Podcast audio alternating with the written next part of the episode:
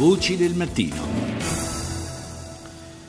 Resta preoccupante la situazione in Burundi dove il presidente Nkurunziza è sopravvissuto a un tentativo di colpo di Stato ma deve fare fronte alle continue proteste per la sua candidatura a un terzo mandato e il clima generale non sembra davvero quello migliore per lo svolgimento di elezioni che sono ormai peraltro imminenti. Ne parliamo con Aldo Pigoli, docente di storia dell'Africa contemporanea alla Cattolica di Milano. Buongiorno professore. Sì, buongiorno a tutti voi. Dicevo un clima eh, certamente non eh, idoneo per lo svolgimento sereno di una consultazione elettorale e probabilmente un ulteriore rinvio come minimo sarebbe stato eh, forse auspicabile. Che cosa ne dice lei? Sì, questo è quello che la comunità africana e quella internazionale stanno suggerendo di fare, nel senso di eh, sospendere il processo in atto, che è un processo alterato dal fatto che il Presidente Nkurunziza ha deciso di ricandidarsi per un terzo mandato e che la Corte Costituzionale gli ha dato fondamentalmente ragione. Questo un po' ha alterato il processo politico interno al Paese che voleva vedere eh, un'alternativa al potere o comunque un, eh, un percorso dove altri attori possano avere la possibilità di, eh, di, di, candidarsi, ma soprattutto di vincere queste elezioni. E questo è un po' un fenomeno che abbiamo riscontrato diverse volte nel continente africano, sia quello della forzatura del processo elettorale con eh, il tentativo da parte del presidente uscente eh, di mantenere il potere anche oltre il mandato che precedentemente era stato costituzionalmente eh.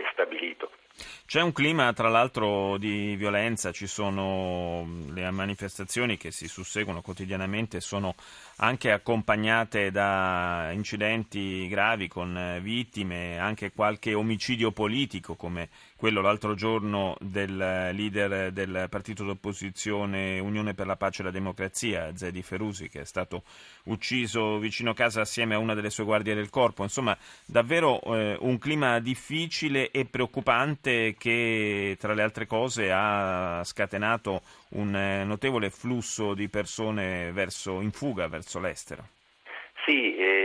Burundi è già inserito in un'area, quella dei Grandi Lagri, che da sempre è particolarmente instabile e l'abbiamo visto nel corso degli scorsi decenni. Ora del Burundi si parla poco, ma è un paese che nel corso dei decenni successivi alla sua indipendenza, dagli anni 60 in poi, ciclicamente ha visto periodi di, di violenze, di, di, di, scontri di natura etnica e politica.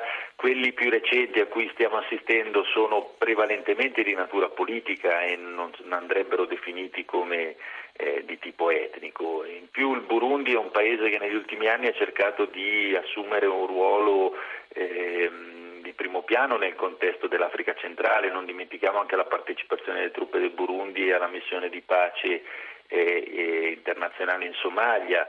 Eh, infatti in più occasioni il presidente Nkurunziza ha eh, fatto emergere la minaccia di Al-Shabaab, dei somali di Al-Shabaab, proprio per ehm, togliere l'attenzione sulle dinamiche interne, quindi far vedere che il Burundi e il suo governo in particolare necessitavano di una mano forte anche dal punto di vista interno per evitare atti di terrorismo o violenze. Peraltro sembra che per eh, poter tenere queste elezioni ci siano anche dei problemi di fondi perché i paesi europei, la stessa Unione Europea ha praticamente tagliato, o quantomeno sospeso l'erogazione dei fondi previsti per sostenere il processo elettorale, quindi è anche da vedere se ci saranno poi soldi per garantire delle elezioni dignitosamente corrette. Sì, quello dei soldi è da sempre un problema. Per eh, sostenere processi democratici elettorali ci vuole un eh, sostegno finanziario per garantirne sia il regolare svolgimento ma anche la sicurezza e l'Unione Europea è un po' il punto di riferimento, ovviamente però ha preso posizione in questo caso contro il tentativo di Nkurunziza di eh, praticamente legittimare un regime che negli ultimi anni stava sempre più prendendo le forme di un autoritarismo.